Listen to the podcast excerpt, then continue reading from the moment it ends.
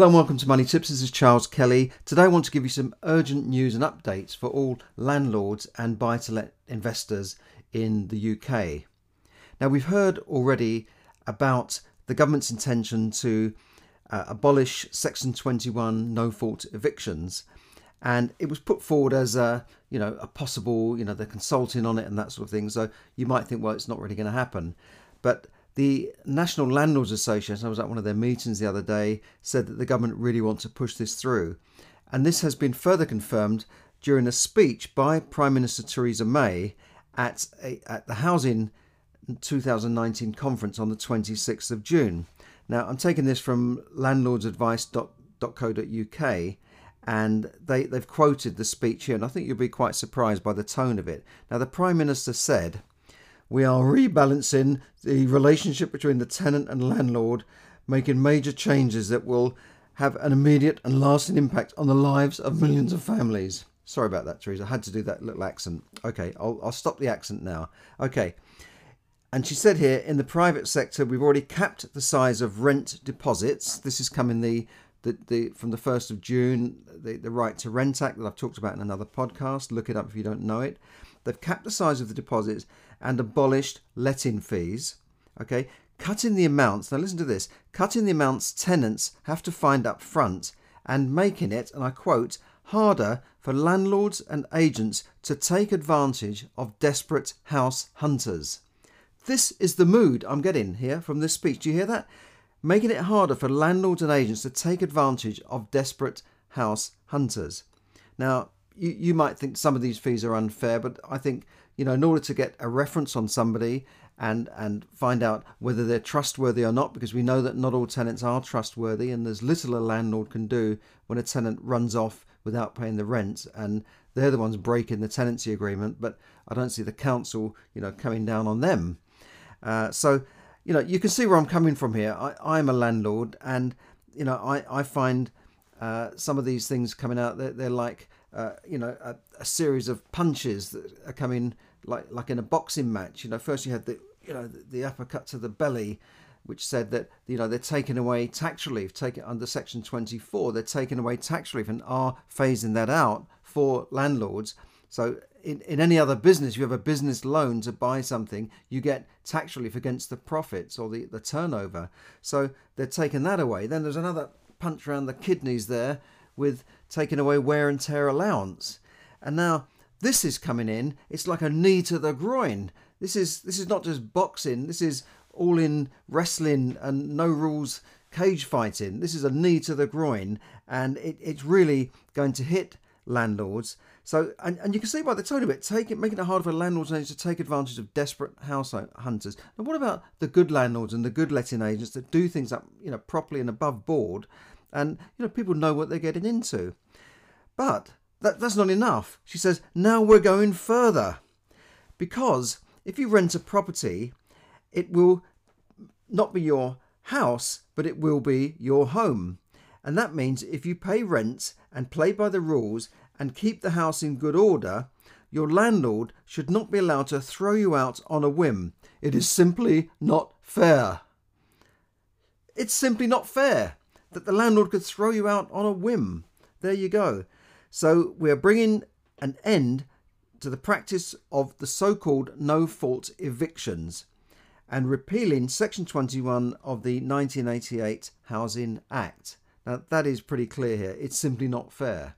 Now, why is it called an eviction? That's what I don't understand.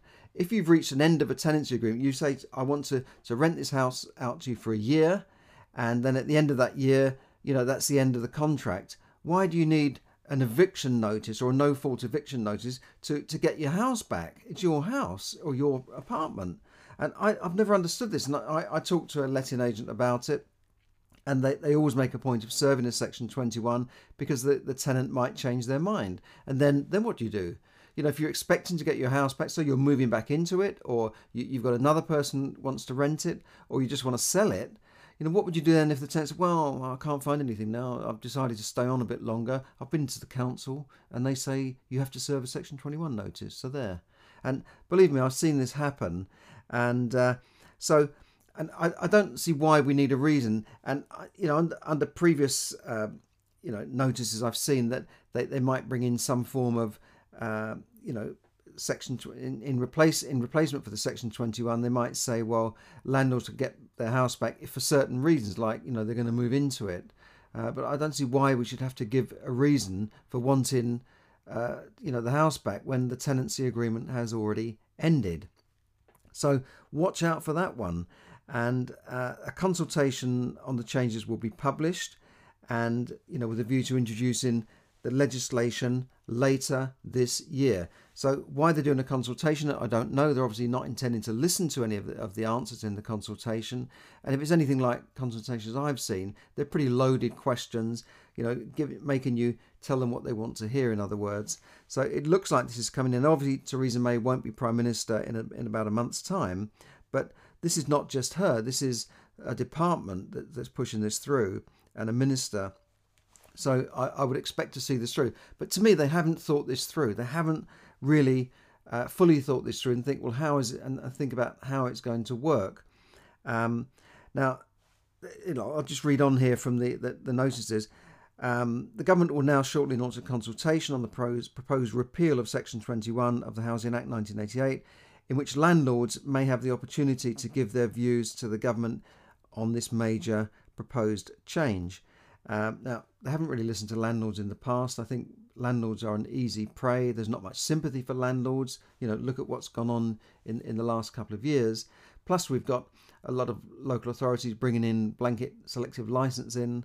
Uh, so, and the public generally are against landlords. They think landlords are causing homelessness, which I, I, I know is not true. I mean, I saw figures from uh, my local authority, and landlords was not the top reason why people uh, become homeless. It's family breakups. It's all sorts of things. But it's, it's yeah, landlords are up there. But they call it landlord eviction. But it might not be an eviction as such. It's just somebody saying, "Well, I want the house back."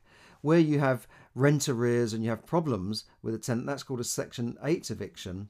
And the National Landlords Association said that the average cost of uh, imposing those Section 8 uh, uh, evictions is around five thousand pounds and can take five or six months. So in that time, the tenant's probably not paying you. So all of this is is is not good news for for the private sector. And you'd think that they didn't want us. Well, in fact, a, a, a previous housing minister told me just that. He said we don't want mom and pop landlords. We would rather have the corporates. We want the corporates, not the mom and pop landlords. We want the big companies, corporates. And that's why the corporates can get tax relief on, on a, a loan because they're borrowing it in the limited company name rather than uh, Mr. Mom and Pop landlord who, who gets it in his own name. And, and now the tax relief has been taken away. It's like pulling the rug from under their feet. And I, I really just don't understand this.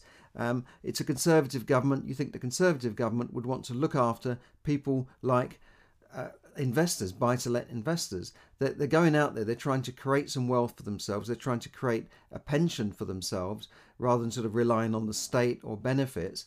And it, it now seems that they're they're getting this knee in the groin and the and the, the punch in the pelvis and the and the and the little dig round the back in the kidney. So I, I just don't understand it. Um, you know, it, it means now that if they if they just take away the section twenty one, landlords would only be able to rely on grounds for repossession of their property set out in Schedule 2 of the 1988 Housing Act, which is commonly known as the Section 8 eviction procedure. Now, there's a quote here from Sasha Charles of the Landlords Advice UK, who said, "It will be this this will be draconian uh, legislation to repeal Section 21." Uh, landlords have already lost the security let out to let out their property in the private sector following much legislation which has been acted over the past four years, uh, which has brought more red tape for landlords. Uh, landlords need the security to let the property, and that security is knowing that if they need uh, possession of the property, they could obtain possession even if the tenant was not in breach of the terms of their tenancy. And uh, I, I think what they've said here is landlords are paying the price for the government's endless failure to address the real cause of evictions in the private sector, which is rent arrears. And some of this has come about through uh, housing benefit not being paid on time, etc. Uh, the current legislation needs to be reassessed and reformed. However, repealing Section 21 for the possession grounds is only is, is is not only a step further in the words of the prime minister, rather than perhaps a step too far. So, what what we'd urge you to do if you're a landlord is is go on. Uh, look for this consultation. You can find it if when it comes out on the, the website of the NLA, um, because we, we don't want to go back to the, the bad old days when you know, in the, the 60s and 70s and the 50s, following, you know, the Rachman era of, of terrible landlords, the slum landlords, you know, the government went too far and gave people absolute security. And, you know, you had a situation where you, you couldn't get rid of a tenant and the rent was fixed for life almost. And, you know, they were, they were called a sitting tenant. And up until recently, you could still buy properties with a sitting tenant in situ. So if you had this sitting tenant uh, in in in a house, say in in Paddington, you know the house would be sold at a substantial discount, maybe at auction, because there's, there's a tenant in one room, and and that, that that is then not a vacant possession, and then the, the, the owners would then have to negotiate with with the tenant to, to go, perhaps give them a lot of money, or just wait until they die. And you know most of these sitting tenants have probably died off now. I don't think there's that many left because they they they would relate from you know way back.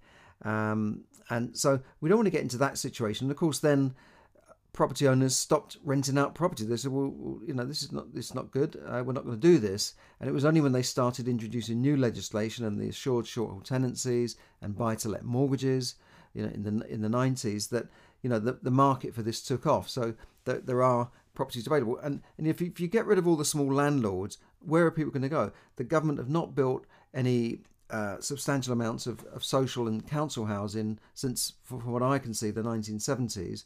And they seem to, uh, councils don't want to do it because they, I was in a council meeting, says why don't you build more council houses? You can borrow money cheaply from, from government sources. You've got money sitting there. You've got uh, community infrastructure levy. You've got all sorts of things you could use and, and Section 106 money to build council houses. They said, no, we don't want to do that because people might buy them in the future under a right to buy. What? You're, you're worried about housing somebody in a council house because somebody then might buy it. Well, to me, it seems that that person would still be in a house. They would still have somewhere to live, and you've done your job as a council. But no, they, they still won't do it. I know what they're, they're saying is that they would then lose that house under the right to buy scheme. You know, but in reality, around the London area, it's unlikely that someone who would qualify to become a council tenant would have sufficient income to buy that council house when it's selling for five, six hundred, and seven hundred thousand pounds on on on the market, even with a discount, because the discount is is capped anyway. So even with a discount, they would not be able to afford it. In fact, there was uh, news on on uh, released today that said that in in London that the amount of money a, a person would need to earn in London in order to buy a property is how much would you say? 30, 40, 50,000? No, 84,000 pounds. And that's because to get a mortgage to buy the average house, they would need that much income in order to borrow enough to, to, to buy that house on a mortgage. Uh, you know, obviously, they could buy cash, but if they, if they need a mortgage, we assume most people need a mortgage, that they would need that much income. Okay, so that's that. That's my kind of rant about this. I, I, urge you to, to to get onto these consultations to lobby your MP and say, look, what the hell's going on? You know, you're you're clamping down, you're trampling on people that are entrepreneurial, that go out and start businesses because buy to let is a business. It's not just a hobby.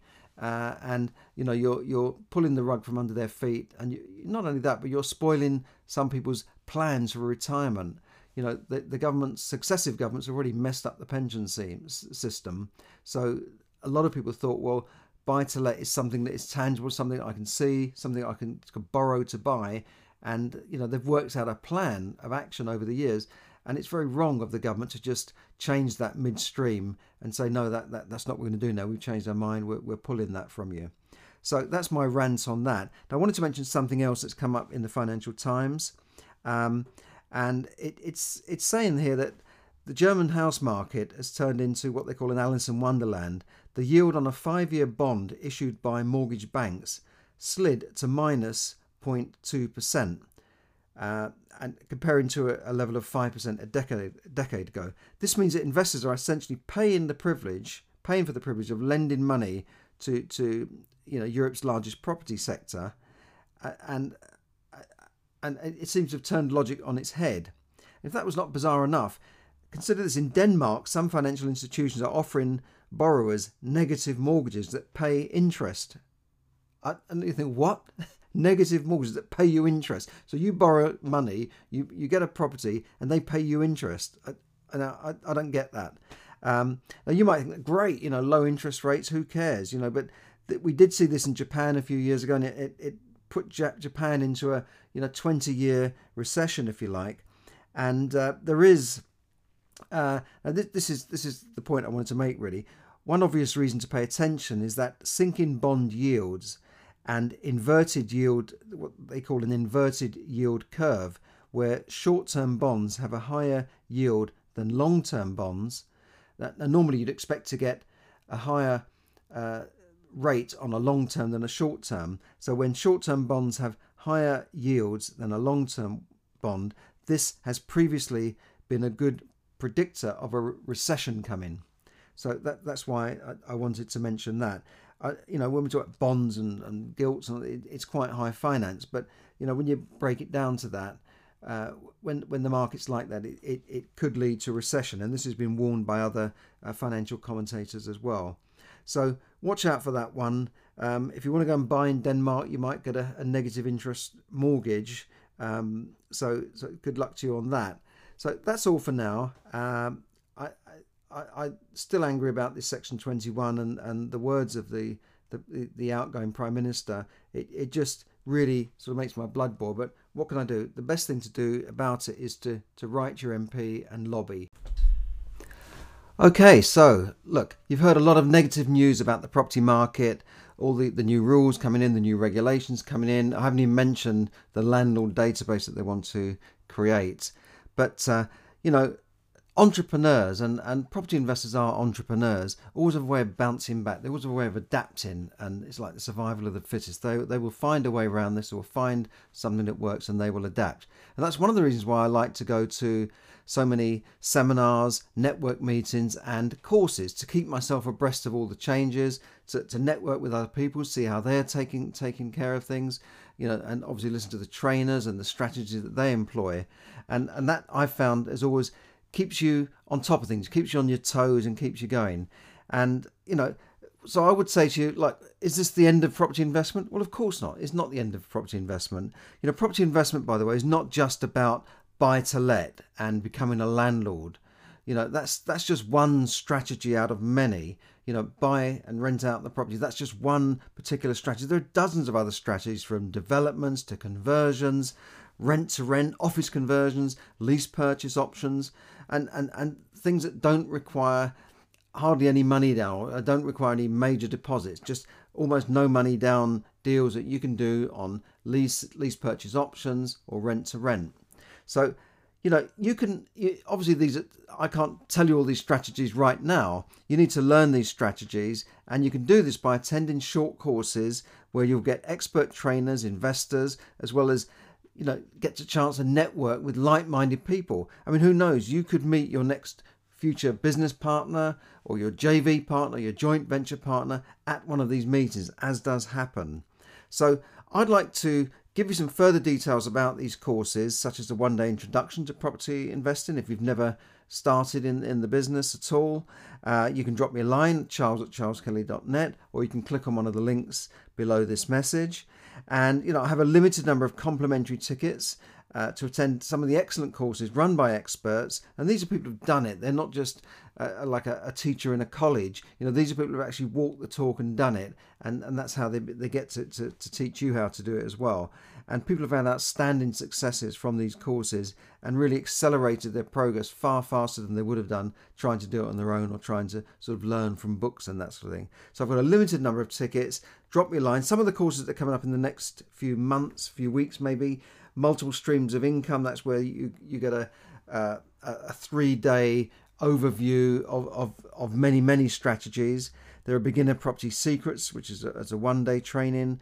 Deal packaging. This is where you know you, you package up deals for other people. So you don't need money for that do you? You find deals for people you package them up you sell them on at, at a fee and people are, some people just do that. You know they don't buy anything themselves. They just package deals for other people and it, it's like a, a, shop isn't it? You're just selling on deals. So there's those sort of deals. Serviced accommodation discovery rent to rent no man, no money down discovery days. So these are really fantastic courses so do do try and attend some of them some of them are free to start with some of them are very low cost to start with so just just just let me know click on some of the links below and then you can see how you can either get started in the property business or accelerate your progress if you're already in the property business. Thanks very much.